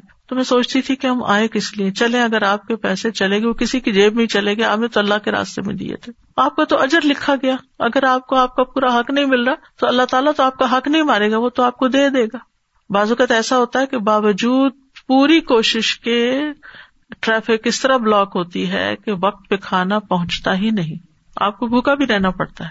آپ کھجور بسکٹ پہ بھی گزارا کر سکتے ہیں۔ اور وہ زیادہ اچھا رہتا ہے کہ تھوڑا سا انسان نے کھایا اور باقی وقت عبادت میں لگا رہا۔ جتنا زیادہ آپ کھانے پہ توجہ کریں گے، اتنا ہی زیادہ پھر آپ کے اندر سستی آئے گی، پھر اور کئی مسائل کھڑے ہوں گے۔ تو شکر ادا کرنا چاہیے، جو بھی مل جائے۔ رسول اللہ صلی اللہ علیہ وسلم نے فرمایا، بے شک اللہ اس بندے سے راضی ہوتا ہے جو ایک لقمہ بھی کھائے تو اس پر اللہ کا شکر ادا کرے، یا مشروب کا ایک گھونٹ بھی پیے تو اس پر اللہ کا شکر ادا کرے۔ تو آپ تو اللہ کی رضا کے لیے نکلے تھے نا یہی نیت کی تھی۔ تو اگر جو ملا اس پہ شکر ادا کرتے جا رہے ہیں تو اللہ راضی ہو جائے گا۔ پھر اپنی ذات سے دوسروں کو سکون اور تسلی دینا یعنی اگر کوئی اور گھبرا رہا ہے یا بیمار ہے یا کچھ، تو اس کو بھی کمفرٹ دے کسی کو دبا دیں، کسی کو پانی لا دیں، کسی کی ضرورت پوچھ لیں، اس کی ضرورت کی چیز اس تک پہنچا دیں۔ خصوصاً جو ایلڈرلی ہوتے ہیں۔ میں نے دیکھا کہ بعض لوگ صرف حج یا عمرے کے دنوں میں والنٹیئر کرتے ہیں کہ وہ بزرگوں کی کرسیاں جو ہے ویل چیئر جو ہے وہ پش کر رہے ہوتے ہیں بغیر کسی معاوضے کے۔ نبی صلی اللہ علیہ وسلم نے فرمایا، آسانی پیدا کرو، تنگی پیدا نہ کرو۔ لوگوں کو تسلی اور سکون دو، نفرت نہ دلاؤ۔ یعنی ہم دوسروں کے لیے کمفرٹ کا باعث ہو خوشی کا باعث ہو نہ کہ مصیبت کا باعث کہ کوئی ہمیں دیکھ کے آوازار ہو، بیزار ہو اور کہ کب یہ میری زندگی سے باہر جائے۔ پھر دعا اور ازکار کی کثرت، سفر میں بھی اور وہاں پہنچ کر بھی۔ رسول اللہ صلی اللہ علیہ وسلم نے فرمایا، بہترین عمل یہ ہے کہ جب تم دنیا سے رخصت ہو تو تمہاری زبان اللہ کے ذکر سے تر ہو۔ نبی صلی اللہ علیہ وسلم نے فرمایا، تین لوگوں کی دعا رد نہیں کی جاتی، ان میں سے ایک اللہ کا بہت زیادہ ذکر کرنے والا۔ جو لوگ زیادہ اللہ کا ذکر کرتے ہیں، جب وہ پھر دعا بھی مانگتے ہیں، تو دعا بھی سنی جاتی ہے ان کی۔ اسی طرح مسافر کی دعا قبول ہوتی ہے۔ تو آپ جہاز میں بیٹھے ہوئے اب آپ ہر وقت یہ نہ دیکھیں کتنے گھنٹے رہ گئے ہیں۔ وہ میپ پہ آ رہا ہوتا ہے کہ کہاں تک سفر ہوا، آدھا ہوا کہ کوٹر ہوا ہے، کتنا باقی، کتنے گھنٹے رہ گئے۔ کبھی ایئر ہوسٹل سے پوچھ رہے ہیں، کبھی کسی سے۔ تو اس کی بجائے آپ سکون کے ساتھ اپنی دعاؤں کی ایپ کھولیں اور اس میں سے دعائیں پڑھیں یا اپنے دل سے دعائیں پڑھیں جو آپ کی ضروریات ہیں وہ مانگے یا اللہ تعالیٰ کا ذکر کرے یا قرآن کی تلاوت کریں یا نوافل پڑھیں۔ ابھی رمضان میں جب مجھے عمرے پہ جانے کا اتفاق ہوا تو یہاں سے جب جہاز چلا تو تھوڑی دیر کے بعد رات ہو گئی۔ تو مجھے یہ تھا کہ ویسے تو تراوی میں اپنا سپارہ پڑھ لیتے تھے، میں سکون کے ساتھ اپنا پورا جو جتنا روز پڑھا جاتا تھا، اتنا نوافل میں پڑھ لیا۔ بیٹھے بیٹھے اپنی کرسی پر بھی نفل پڑھے اور اب تو موبائل سے قرآن پڑھنے کی بہت سہولت ہو گئی۔ اور وہ آرام آرام سے پڑھے انجوائے کر کے پڑھے وقت اتنا خوبصورت گزر جاتا ہے کہ پتہ ہی نہیں چلتا۔ اور دل میں ایک ایسی سکینت آتی ہے کہ آپ کسی کام میں مصروف ہیں۔ اور پھر جب آپ فیضا فرق تفن سب و الا رب کا فرق جب آپ ایک کام سے فارغ ہوں تو پھر دوسرے میں لگ جائیں، دوسرے سے ذکر سے فارغ ہو تو قرآن پڑھ لیں، قرآن سے فارغ آپ کی آنکھیں تھوڑی تھک گئی ہیں، آپ تھوڑے سے نیند میں آ گئے ہیں، تو اس کو بند کر کے تھوڑی دیر کے لیے بیٹھے بیٹھے آنکھیں بند کر کے ریلیکس کر لیں۔ آپ کا نیند جو ہے وہ بھی ایک عبادت بن جائے گی۔ یعنی سفر کو بھی پروڈکٹیو بنائے۔ صرف ایک بیزاری کے عالم میں اور تھکاوٹ اور اس میں نہیں گزارے، بلکہ پہلے سے پلان کر کے جائیں کہ میں نے راستے میں کیا کیا کرنا ہے۔ اور اگر آپ دیکھ کے کچھ پڑھ نہیں پا رہے یا دیکھ کے آپ دعائیں نہیں پڑھ رہے، کیونکہ میں اس لیے دیکھ کے کرنے کی کہہ رہی کہ سب یاد نہیں ہوتی زبانی۔ تو پھر آپ تصویر کرتے رہیں۔ تصویر کریں دروشی پڑھیں، استغفار پڑھیں، یا حیو یا قیوم کی تصویر کر لیں، یا زل جلال اکرام جس کی کثرت کرنے کو کہا گیا ہے۔ پھر لاہل ولا قوت اللہ بلّہ لا الہ الا اللہ وحدہ لا شریک لہ۔ اور پھر آیت کریمہ پڑھے لا الہ الا انت سبحانک انی کنت من الظالمین۔ پھر سبحان اللہ والحمد للہ ولا الہ الا اللہ واللہ اکبر ولا حول ولا قوت الا باللہ۔ تو آپ دیکھیں گے کہ ایک ایک سو بھی دفعہ اگر آپ پڑھنا شروع کریں گے تو آپ کا وقت گزرتے پتہ بھی نہیں چلے گا۔ اور جب آپ کا سفر ختم ہوگا تو تھکاوٹ کے بجائے آپ کے اوپر ایک سکینت کی کیفیت ہوگی کہ آپ کچھ کر کے اٹھے آپ کا وقت ضائع نہیں ہوا۔ صلیف صالحین جو تھے، وہ کثرت کے ساتھ اللہ کا ذکر کرتے۔ ابو ہاضم کہتے ہیں کہ نبی صلی اللہ علیہ وسلم کے اصحاب جب احرام پہنتے، تو وہ روحا نامی جگہ تک بھی نہ پہنچتے تھے کہ ان کی آوازیں بیٹھ جاتی تھی اتنا زور کا تلبیہ پڑھتے رہتے تھے۔ پڑھ پڑھ کے گلے بیٹھ جاتے تھے۔ اور اب آپ دیکھیں گے کہ کوئی تلبیہ ہی نہیں پڑھ رہا ہوتا۔ چلو، ان ملکوں سے جانے میں تو یہ ہے کہ سارے مسلمان نہیں ہوتے جہاز میں، لیکن جو حج فلائٹس ہوتی ہیں، ان پر بھی مجھے سفر کرنے کا اتفاق ہوا ہے۔ کوئی کوئی ایسی ہوتی ہے کہ جس میں کوئی اللہ کا ایسا بندہ بیٹھا ہو کہ جو شروع کر لے تو پیچھے دوسرے بولے، مجھے پہلا عمرہ جو کرنے کا اتفاق ہوا تھا وہ جارڈن سے تھا۔ تو جارڈن سے ہم لوگ جدہ کی طرف گئے تھے۔ وہ جہاز مجھے یاد ہے کہ جس میں تلبیہ بھی تھا، جس میں ازکار تھے، جس میں اذان تھی، بہت ہی بھرپور قسم کا۔ لیکن اس کے علاوہ عام طور پر کم ہی دیکھنے کو ملتا ہے کہ کوئی اس کا اہتمام کرے، بلکہ افسوس کے ساتھ کہنا پڑتا ہے کہ لوگ انٹرٹینمنٹ کے لیے اسکرینس پہ کچھ نہ کچھ لگا لیتے ہیں اور یعنی وقت کاٹنے کے لیے موویاں دیکھنا شروع کر دیتے ہیں۔ تو ان چیزوں سے بچنا چاہیے۔ آپ اللہ کے گھر جا رہے ہیں اور اس جانے کی ایک حرمت ہے اور ایک مقصد ہے، اس کو ذہن میں رکھے امام ابن رجب کہتے ہیں، بے شک حج میں عظیم نیک امال میں سے ہے نماز قائم کرنا۔ تو جو نماز قائم کرنے کے بغیر حج کرتا ہے، خاص طور پر اگر اس کا نفلی حج ہو تو یہ اس شخص کی طرح ہے جو ایک درہم نفع کے لیے تو کوشش کرتا ہے اور اپنے اصل سرمایہ کو ضائع کر لیتا ہے اور وہ ہزاروں درم ہوتے ہیں۔ جیسے رمضان میں کئی لوگ روزے رکھ لیتے ہیں اور نماز نہیں پڑھتے۔ سلف صالحین حج میں نفلی نماز کی ہرس کرتے تھے یعنی نوافل کثرت سے پڑھتے۔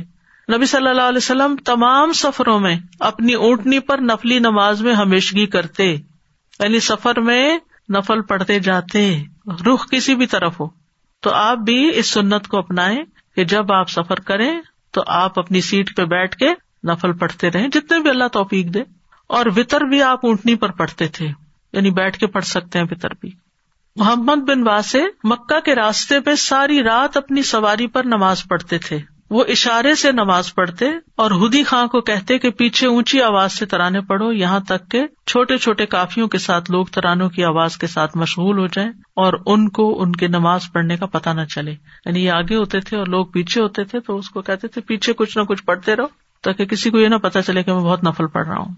مغیرہ بن حکیم سنانی یمن سے پیدل چل کر حج کرنے آتے اور رات کو ان کی تلاوت کا ایک حصہ مقرر ہوتا، وہ ہر رات ایک تہائی قرآن پڑھتے۔ تو وہ سفر کے دوران رک جاتے اور نماز پڑھتے، یہاں تک کہ اپنے دس پارے پورے کر لیتے، پھر قافلے سے ملتے، جب بھی ملتے کافلے سے دن کے پچھلے پہر ملتے۔ یعنی لوگوں سے دن کے پچھلے پہر ملتے، ورنہ اپنی عبادت میں مشغول رہتے۔ اسی طرح وہاں پر آزان کا جواب دینا اور پھر اس کے بعد دعا کرنا یہ بھی بڑی خوش قسمتی کی بات ہے کہ اتنی خوبصورت آزانے ملتی ہیں اور پھر اس وقت باتیں کرنے کی بجائے یا کچھ اور کرنے کی بجائے یعنی بعض لوگ انتظار کرتے رہتے کرتے رہتے، جو ہی اذان واش روم میں گھس جاتے۔ تو واش روم میں آپ اذان کا جواب کیسے دیں گے؟ یا تو آپ وزو اس سے پہلے کر کے رکھ لیں، یا پھر یہ ہے کہ اذان کا جواب دے کے وزو کریں، لیکن اس کے بعد پھر آپ کو پہلی رکت مشکل سے ملے گی۔ یعنی آپ ان چیزوں کا پہلے سے اہتمام کریں، پہلے سے اوقات دیکھ لیں۔ اب تو الحمد للہ موبائل کے اندر سارے اوقات پتہ چل جاتے ہیں کہ کتنی دیر میں زور شروع ہونے والی ہے، کتنے میں اثر شروع ہوگی۔ اس کے مطابق آپ پہلے سے ہی تیاری کر کے رکھیں۔ یہاں ایک اہم بات یاد رکھیے کہ کچھ اوقات ایسے ہوتے ہیں جن میں وہی کام کرنا زیادہ افضل ہے جو اس وقت کا تقاضا ہے یا اس جگہ کا تقاضا ہے۔ لوگ اس چیز کا لحاظ نہیں رکھتے۔ مثلاً قرآن مجید کی تلاوت بہت افضل کام ہے۔ لیکن آزان سن کر آزان کا جواب دینا اس وقت قرآن کی کراط سے افضل ہے۔ ویسے مسجد میں خواتین قرآن پڑھ رہی ہوتی ہے نا۔ تو وہ پڑھتی رہتی ہیں، پڑھتی رہتی ہے اذان ہو رہی ہے، وہ قرآن پڑھ رہی ہیں، پھر سنت پڑھ رہے ہیں، لوگ وہ پھر بھی قرآن پڑھ رہی ہیں۔ اور جب امام کھڑا ہوتا ہے تو پھر اس وقت وہ قرآن رکھ دیتی ٹھیک ہے، آپ نے مقرر کیا ہوا تھا کہ سپارہ پورا کرنا ہے بھائی بعد میں کر لیں۔ لیکن اس وقت آزان کا جواب دے کے دعائیں کرنا، دعاؤں کی قبولیت کا وقت ہے۔ اور نماز شروع کرنے سے پہلے دو رکت پڑھنا جو ہے، وہ زیادہ بہتر ہے، بنسبت اس کے کہ آپ اس وقت اب قرآن پڑھتے رہیں۔ قرآن پڑھنا جو ہے وہ کسی وقت کے لیے مقید نہیں ہے، لیکن آزان کا تو ایک خاص وقت ہے اور اس کے بعد وہ ختم ہو جائے گا۔ تو اللہ کی رضا کا جو بھی کام کرنا ہے آپ کو، اس کا تقاضا یہ ہے کہ اسی وقت میں کریں جو مقرر کیا گیا اس کے لیے۔ ابن کئیم کہتے ہیں مدارج السالکین میں کہ سب سے افضل عبادت یہ ہے کہ ہر وقت میں رب تعلی کی خوش ندی پر عمل کیا جائے جو اس وقت کا تقاضا ہو اور جو اس وقت میں عمل کیا جانا چاہیے۔ وہ کہتے ہیں جہاد کے وقت سب سے افضل عمل جہاد ہے۔ یعنی جب امام بلائے سب کو یعنی فرض جہاد ہے مثلاً، تو سب لوگ اگر نکل رہے ہیں تو اس وقت آپ کہیں کہ میں ذرا نفل پڑھ لیتا ہوں، کوئی گھر بیٹھ کے تو نہیں۔ اب آپ کا نکلنا زیادہ افسل ہے۔ چاہے اس کے نتیجے میں آپ کو روز مرہ کے وظائف ترک کرنے پڑے، جیسے تحجد کی نماز، دن کے روزے اگر یہ چھوڑنا بھی پڑے تو چھوڑے اور جہاد کے لیے نکلے اسی طرح فرض نماز کی تکمیل جو گھر میں پوری پڑی جاتی ہے اور سفر میں آدھی ہو جاتی ہے اور خوف میں تو اور بھی کم ہو جاتی ہے۔ پھر اسی طرح باقی کام بھی۔ مثلاً اگر آپ کے تعلیم دینے کا وقت اور لوگ علم حاصل کرنے کے لیے آئے ہوئے ہیں، تو اس وقت تعلیم دینا افضل عبادت ہے۔ اس وقت یہ نہیں کہ ان کو بٹھا کے آپ نفل شروع کر دیں۔ یا یہ نہیں کہ استاد کلاس میں بیٹھا ہے اور آپ اشراک پڑھ رہے ہیں۔ یہ نہیں ہونا چاہیے۔ اسی طرح مہمان آ جائے تو مہمان نوازی افضل عمل ہے۔ چاہے آپ کو اپنا کوئی مستحب کام چھوڑنا پڑے۔ پھر اسی طرح سحری کے وقت افضل عبادت، نماز، قرآن، دعا، ذکر اور خاص طور پر استغفار۔ کبھی آپ نے اس کی حکمت پہ غور کیا کہ سحری کے وقت استغفار کیوں؟ کوئی اور ذکر کیوں نہیں؟ بات یہ کہ جو لوگ تحجد کے لیے اٹھتے نا، شیطان ان کے پیچھے لگ جاتا ہے اور ان کو بار بار ساتھ دلاتا ہے تم دوسروں سے زیادہ نیک ہو۔ خاص طور پہ اگر گھر میں کوئی اور نہیں اٹھا ہوا نا اور آپ اٹھے ہوئے ہیں۔ تو آپ کو ضرور خیال آئے گا کہ میں ان سے اچھا ہوں، کہ میں تحجد پڑھ رہا ہوں اور یہ ان کو تو پڑھنے کا خیال ہی نہیں ہے۔ تو اس وقت کیا کریں؟ استغفار۔ کیونکہ یہ ایک شیطانی خیال ہوتا ہے، انا خیر من ہوں آپ کو نہیں پتا کہ وہ کسی اور کام میں آپ سے کتنے اچھے ہوں۔ یا اس وقت کی ان کی نیند اگر ضروری ہے، تو انہوں نے اٹھ کے اور کون سا کام کرنا ہے۔ تو نفل پڑھنے کی اگر آپ کو اس وقت موقع ملا ہوا ہے، تو بھی سب سے افضل وقت استغفار کا شہری کا وقت ہے۔ پھر اسی طرح پانچ نمازوں کے وقت میں افضل ترین عبادت نماز کو کامل طریقے سے پڑھنا، اخلاص سے پڑھنا، جلدی اٹھنا، مسجد کی طرف جانا، خاص طور پہ مردوں کے لیے۔ پھر اسی طرح اگر کوئی آپ کے پاس ضرورت مند آ گیا ہے، تو اس وقت افضل کام کیا ہے؟ اس کو اٹینڈ کرنا، اس کی ضرورت پوری کر دینا۔ کوئی سوال لے کر آ گیا ہے، کوئی علمی سوال لے آیا ہے کہ آپ ذرا یہ سن لیں، یا کوئی اپنا مسئلہ بیان کرنے کے لیے آیا ہے، تو اب آپ یہ نہیں کہہ سکتے کہ میں اس وقت ذرا قرآن پڑھ لوں۔ آپ بیٹھے ذرا میں ذکر کر لوں۔ نہیں، آپ پہلے اس کو اٹینڈ کریں، ذکر بعد میں کریں۔ پھر اسی طرح قرآن کی تلاوت کے وقت افضل ترین کام کون سا ہے؟ اور وہ وقت کون سا ہے؟ ان قرآن الفجری کا نا مشہور فجر کا وقت، صبح کا وقت۔ لیکن اگر اس وقت آپ کسی وجہ سے نہیں پڑھ سکتے، مثلاً راتیں چھوٹی ہیں اور آپ کو جلدی آرام کرنا ہوتا ہے کیونکہ آپ کو کام پہ جانا ہے تو پھر آفٹر اثر بھی آپ پڑھ سکتے ہیں۔ تو جب آپ پڑھیں تو اس وقت افضل چیز قرآن میں دل جمعی کرنا، تدبر اور فہم حاصل کرنا یا اس کی تلاوت اچھے طریقے سے کرنا۔ ارفا کے دن ارفات کے میدان میں سب سے افسل عمل کیا ہے؟ وقوف ارفات ٹھیک ہے؟ یعنی سب سے افضل عبادت اللہ سے آجزی کرنا، گڑ گڑا کے دعائیں کرنا، ذکر میں محنت کرنا۔ اس دن روزہ رکھنا ہے، افضل عبادت نہیں ہے، تاکہ آپ کمزور نہ ہو جائیں۔ جو کام آپ نے اس دن کرنا ہے، وہ پوری طرح کر سکے ذوالحجہ کے دس دنوں میں افضل ترین عبادت کون سی ہے؟ تقبیرات پڑھنا، لا الہ الا اللہ پڑھنا ہم کے کلمات پڑھنا۔ اور یہ اس جہاد سے افضل ہے جو جہاد فرض نہ ہو۔ رمضان کے آخری اشرے کی افضل ترین عبادت کون سی ہے؟ قیام اللہ ٹھیک ہے؟ منقام لت القدری ایمان و احتساب اسی طرح احتکاف اور اگر اعتکاف پورا نہیں بھی کر سکتے تو خلبت اختیار کرنا، لوگوں سے کم ملنا۔ اور اس وقت قرآن کی کراط قرآن کے ساتھ شغف لوگوں کو کوئی اور سبجیکٹ پڑھانے سے زیادہ افضل ہے۔ کیا آپ ان کو میتھمیٹکس پڑھا رہے ہیں یا کچھ اور کر رہے ہیں؟ تو وہ دس دن سب کچھ روک کے اگر قرآن پڑھانا ہے تو پڑھائیں، لیکن اس کے علاوہ باقی علوم کو پیچھے کر دیں۔ امام مالک جو تھے اپنی حدیث کی مجلس ختم کر دیتے تھے رمضان میں، قرآن کے اوپر فوکس کرتے تھے۔ اسی طرح کوئی بیمار ہو جائے تو افضل عبادت کیا ہے؟ اس کو اٹینڈ کرنا، اس کی تیمارداری کا۔ کوئی فوت ہو جائے تو اس کا جنازہ پڑھنا یا اس کے لیے استغفار پڑھنا۔ تکلیف کے وقت افضل عبادت کیا ہے؟ کیا کرنا چاہیے؟ صبر کرنا چاہیے۔ تو کہنے کا مطلب یہ کہ ہر وقت اور ہر حالت میں وہ کام کرے جس سے اللہ کی رضا حاصل ہو، جو اس وقت ضروری ہے۔ اس کو کہتے ہیں پرائرٹائز کرنا۔ یعنی پرائرٹائز کرنا آنا چاہیے آپ کو۔ پھر حج کے سفر میں خاص طور پر زبان کی حفاظت۔ کوئی ایسی بات منہ سے نہ نکلے، نہ شکری کی یا کسی کی ناراضگی کی جو اللہ تعالیٰ کو ناراض کرے۔ اور زیادہ تر خاموشی۔ نبی صلی اللہ علیہ وسلم نے فرمایا، تم حسن خلق اور طویل خاموشی کو لازم پکڑ لو۔ خاموشی اس لیے بھی ضروری ہے کہ کوئی تلاوت کر رہا ہوتا ہے کوئی ذکر کر رہا ہوتا ہے اور آپ باتیں کر رہے ہیں اور اپنی باتوں سے دوسروں کو ڈسٹرب کر رہے ہیں۔ یا کوئی آرام کر رہا ہوتا ہے ایک کمرے میں کئی کئی لوگ ہوتے ہیں۔ تو اس وقت اگر آپ تلاوت بھی کریں تو بغیر آواز نکالے کریں۔ پھر نظروں کی حفاظت۔ تین لوگوں کی آنکھیں ملاقات کے دن آگ کو نہیں دیکھیں گی۔ ان میں سے ایک وہ آنکھ ہے جس نے اللہ کے حرام کردہ امور سے نظروں کی حفاظت کی۔ یعنی اپنی نگاہیں جھکا کے طواف اور باقی چیزوں کو کرے اپنے کام سے کام رکھے مردوں کو دیکھنا تو ویسے ہی منع ہے، لیکن خواہ خواہ میں بھی کسی کو کوئی کیا کر رہا ہے، کیا نہیں کر رہا، اور پھر اپنا کام چھوڑ کے اس کے پیچھے لگ جانا، خاص طور پر طواف میں ان سب چیزوں سے پرہیز کرنا چاہیے۔ اور خصوص بےکار چیزوں سے اپنے آپ کو بچائیں لغ سے بچائیں۔ سیلفیز بنانا اور اسی طرح اس وقت ٹیکسٹنگ کرنا۔ پھر جو آپ کا امیر ہو، اس کی اطاعت کرے۔ جو آپ کا گروپ لیڈر ہو، اس کی بات مانے۔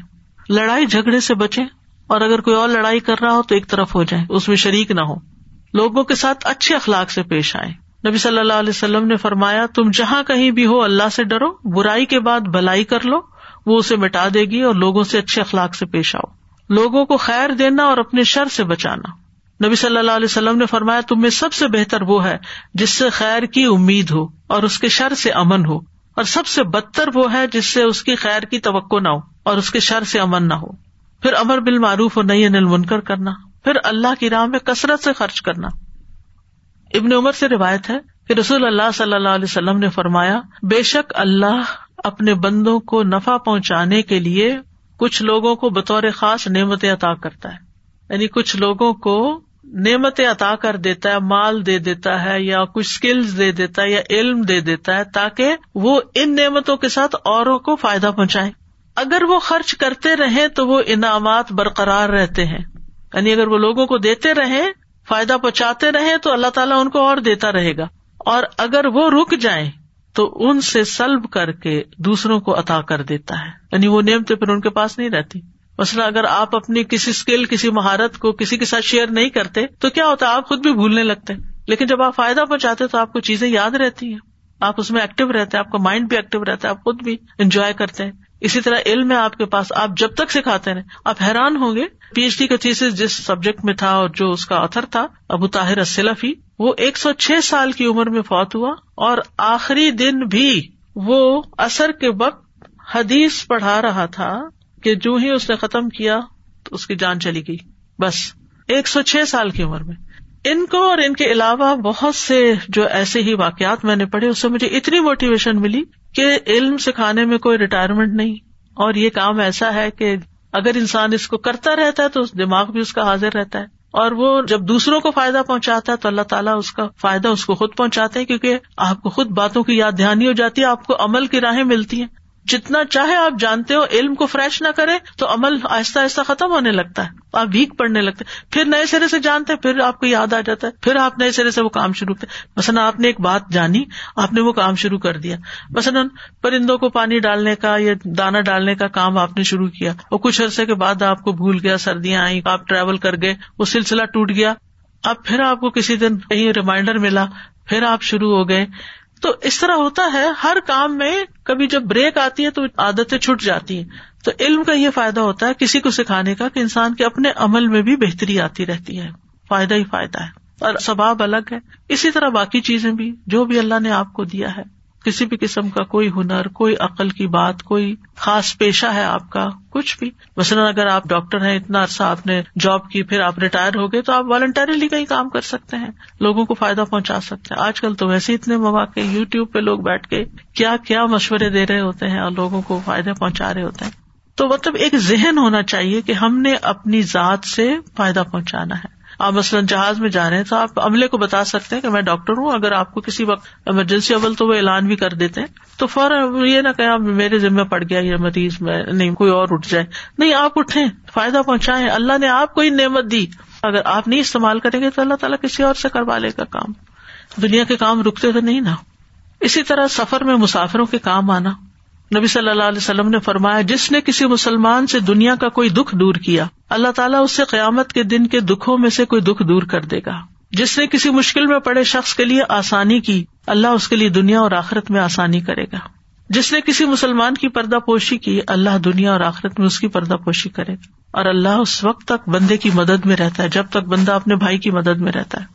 صلیف صالحین جو تھے وہ جب حج وغیرہ کرتے تھے اور جب نکلتے تھے سفر میں یا ویسے لوگوں کے ساتھ ملتے جلتے تھے، تو وہ صاحب بلجم کا حق بہت ادا کرتے تھے کہ میرے ساتھ کون بیٹھا ہو یہ نہیں کہ ضرور کوئی رشتے دار ہو، دوست ہو یا کچھ، جان پہچان کا ہو، کوئی بھی ہو، اس کو میں کیسے فائدہ پہنچاؤں؟ اس کے ساتھ اچھے طریقے سے پیش آتے، حال چال پوچھتے، غم خاری کرتے، اگر کچھ کھاتے تو اس کو آفر کرتے۔ اور ان میں سے ہر ایک یہ چاہتا تھا کہ وہ اپنے بھائی کی خدمت کرے۔ ہر ایک کی یہ خواہش ہوتی تھی۔ کہ وہ اس کا کام کر دے۔ اور اس کا حسب نصب، اس کا اسٹیٹس اس کا مال، اس کی انا اس معاملے میں آڑے نہیں آتی تھی کہ میں تو ایک بلینئر ہوں اور یہ میں غریب شخص کا سامان اٹھا لوں یا کچھ۔ آپ کو معلوم ہے، ایک کمپنی ہے سعودی عرب میں سیافا کے نام سے کھجوروں کی۔ یہ ملٹی بلین کا بزنس ہے، یا بلینس کا بھی آپ کہہ سکتے ہیں احتیاط کے ساتھ۔ انہوں نے حرم کے پاس حاجیوں کو کھلانے کے لیے تھرٹی ملین کا کچن بنوایا۔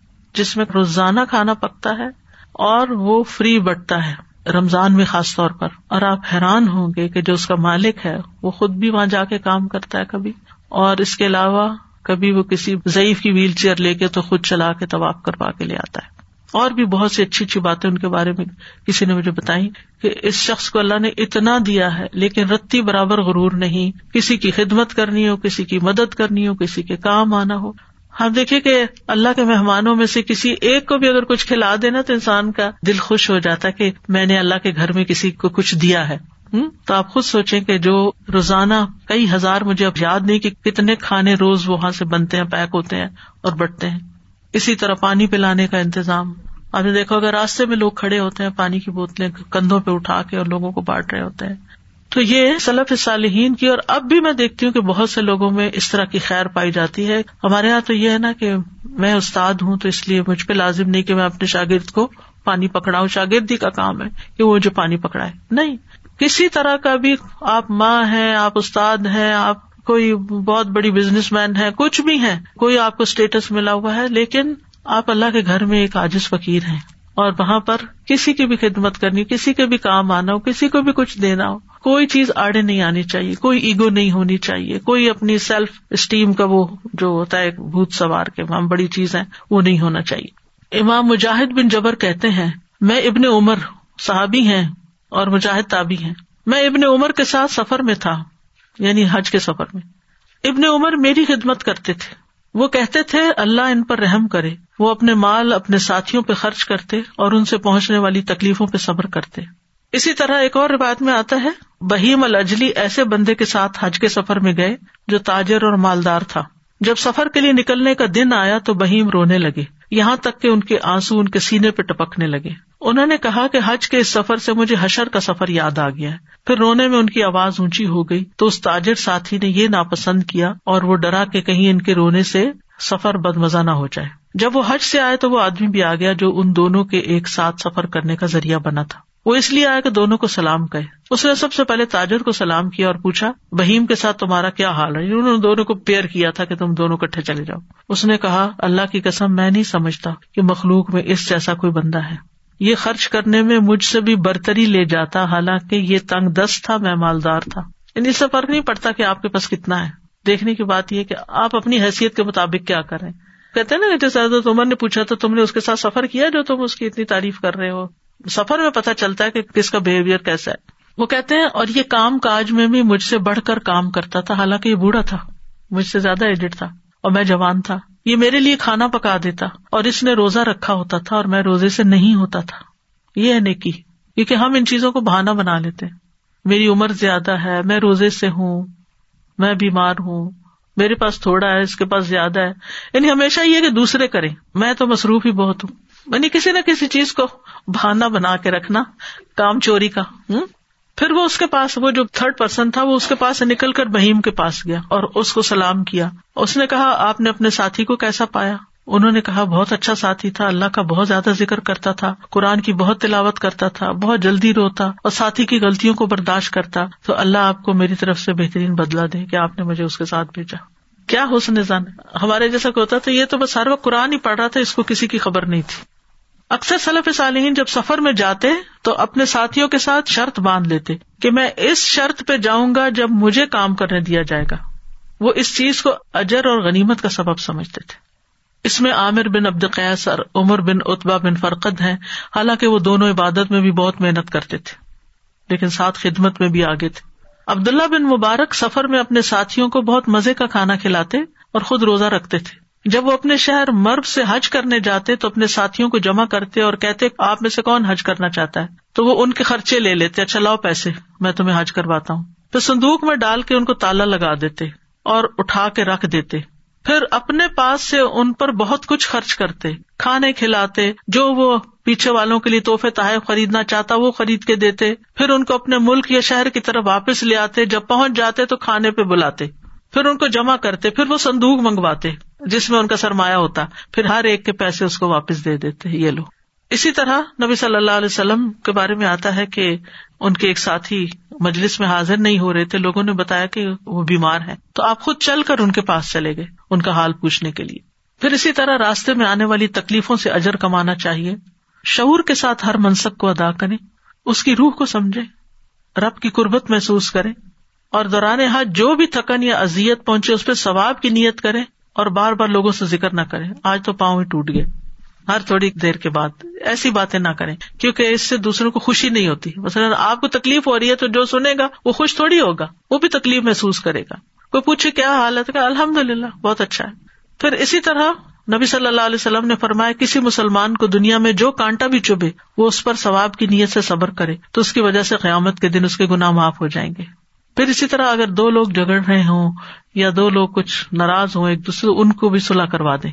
نبی صلی اللہ علیہ وسلم نے فرمایا، کیا میں تمہیں ایسا صدقہ نہ بتاؤں کہ اللہ اس مصرف کو بہت پسند کرتا ہے؟ لوگوں کے درمیان صلاح کراؤ، یہ ایسا صدقہ ہے جو اللہ کو پسند ہے۔ خواتین کو خاص طور پر سفر میں ایک اور چیز کا لحاظ رکھنا چاہیے، اور وہ یہ کہ خوشبو نہ لگائیں۔ کسی بھی قسم کی خوشبو نہ لگائیں۔ تھوڑے پسینے کی اسمیل آ رہی ہے، برداشت کر لیں۔ نہ پاؤڈر لگائے نہ عطر لگائے نہ ڈیوڈنٹ لگائے نہ کچھ اور لگائے پھر اسی طرح اگر بیماری کی وجہ سے عمرہ نہ کرنے کا شک ہو تو مشروط احرام باندھے مثلاً آپ کو پتا ہے کہ آپ کے پیریڈ ختم ہی نہیں ہوں گے اور آپ عمرہ نہیں کر سکیں گے تمتو والا اور سیدھا ارفات جانا پڑے گا تو پھر اس احرام کو کھولنے کی کر لیں۔ پھر اسی طرح خاص طور پر زبان کی حفاظت اور پھر مردوں کے اندر اختلاط سے بچے یعنی یہ نہیں کہ آپ اس شوق میں کہ میں کعبے کے قریب نماز پڑھوں اور این مردوں کی صف میں کھڑی ہو جائے اس میں کوئی نیکی نہیں ہے۔ کیونکہ بعض خواتین آخری وقت تک کہنے کے باوجود متاب سے نہیں نکلتی اور پھر ٹریپ ہو جاتی ہیں، ادھر بھی مرد ہیں، ادھر بھی مرد ہیں، اور ان سے آپ ٹکرا رہے ہیں اور آپ نماز پڑھنے، تو یہ کس قسم کی عبادت ہے؟ پھر اسی طرح طواف کے دوران دھکم پیل سے بچنا ہے، آواز دھیمی رکھنی ہے، بغیر علم کے فتوے دینے سے بچنا ہے۔ جس بات کا علم نہ ہو، علم والوں سے پوچھے بے مقصد گفتگو سے بچیں، بے مقصد گفتگو۔ یہ بہت ضروری ہے، کیونکہ کچھ لوگ فضول کی باتیں کرتے رہتے ہیں بےکار کی باتیں، لطیفے، ہنسی مذاق، ادھر ادھر کی باتیں، سکینت اور وقار رکھے پھر یہ کہ سفر کی دعائیں یاد کر لیں۔ جب گھر سے نکلے تو دعا پڑھ کے نکلے نبی صلی اللہ علیہ وسلم نے فرمایا، جب بھی کوئی شخص اپنے گھر سے نکلتا ہے تو اس کے دروازے پر دو جھنڈے ہوتے ہیں۔ ایک جھنڈا فرشتے کے ہاتھ میں ہوتا ہے، دوسرا شیتان کے ہاتھ میں۔ اگر وہ اللہ کی رضا والے عمل کے لیے نکلتا ہے تو فرشتہ اپنا جھنڈا لے کر اس کے پیچھے پیچھے روانہ ہو جاتا ہے۔ اور وہ اپنے گھر لوٹنے تک فرشتے کے جھنڈے تلے ہوتا ہے۔ اور اگر وہ اللہ کی ناراضگی والے عمل کے لیے نکلتا ہے تو شیطان اپنا جھنڈا لے کر اس کے پیچھے روانہ ہوتا ہے اور وہ مسلسل گھر واپس آنے تک شیطان کے جھنڈے تلے رہتا ہے۔ گھر سے نکلنے سے پہلے دو رکت ادا کرے نبی صلی اللہ علیہ وسلم نے فرمایا، جب تم اپنے گھر سے نکلنے لگو تو دو رکت نماز ادا کر لیا کرو، کیونکہ یہ تمہیں برا نکلنے سے روک لیں گی۔ اور جب تم گھر میں داخل ہو تو دو رکتیں پڑھ لو، یہ برائی کے داخل ہونے سے تمہیں روک لیں گی۔ یعنی سفر سے واپس آئے تو پہلے نفل پڑھ لیں۔ پھر مسافر گھر والوں کو دعا دے استعدی کو ملا اللہ تدی ودایا ہوں میں تمہیں اللہ کے سپرد کرتا ہوں جس کے پاس رکھی ہوئی امانتے ضائع نہیں ہوتی۔ پھر گھر والے مسافر کو دعا دے استعود اللہ دین کا و امانت کا و خواتین ملک میں تمہارا دین اور امانت اور تمہارا آخری عمل اللہ کے سپرد کرتا ہوں۔ ضبد اللہ تقوا و غفار ضمب کا و یسر القل خی رہا سما کنتا اللہ تمہیں تقوا کا زیادہ راہ دے، تمہارے گناہ بخش دے اور تمہارے لیے خیر کا حصول آسان کر دے جہاں کہیں بھی تم ہو۔ پھر پاؤں سواری پہ رکھتے ہوئے تین دفعہ بسم اللہ پڑھے سواری پہ بیٹھ کے الحمد للہ پڑھے پھر سبحان الزی سخر اللہ حاضا وما کنہ لہ مقرنین و انا اللہ ربن علم خلیبون پھر تین مرتبہ الحمد للہ تین مرتبہ اللہ اکبر پڑھے پھر سبحان کا انی قد ظلم تو نفسی فخر لی ف ان لا یقبر الجنوب اللہ انتا پھر اللہ انا نسل کفی سفر نا حاضل و تقوا و من العمل ما تردا اللہ حبن علینا سفر نا حاضا وطب انا بودا اللہ انت صاحب فی السفر والخلیفۃ فی الاہل اللہم انی اعوذ بک من وعثاء السفر وکآبۃ المنظر وسوء المنقلب فی المال والاہل اور ایک میں ولد کا لفظ بھی آتا ہے. اے اللہ، بے شک ہم آپ سے سوال کرتے ہیں سفر میں بھلائی اور تقوا کا. اے اللہ، ہمارے لیے سفر کو آسان بنا دے، اس کے فاصلوں کو کم کر دے. اے اللہ، اس سفر میں آپ ہی ہمارے ساتھی ہیں اور ہمارے گھر والوں کے محافظ ہیں۔ اے اللہ، بے شک میں اس سفر کی تکلیف، پریشان کن منظر اور اپنے مال اور اہل خانہ کی طرف برائی کے ساتھ لوٹنے سے آپ کی پناہ چاہتا ہوں۔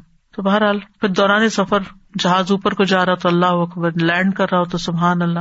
کسی جگہ رکے ہیں تو ربی انزلنی منزل مبارک انوان تخیر المنزلین۔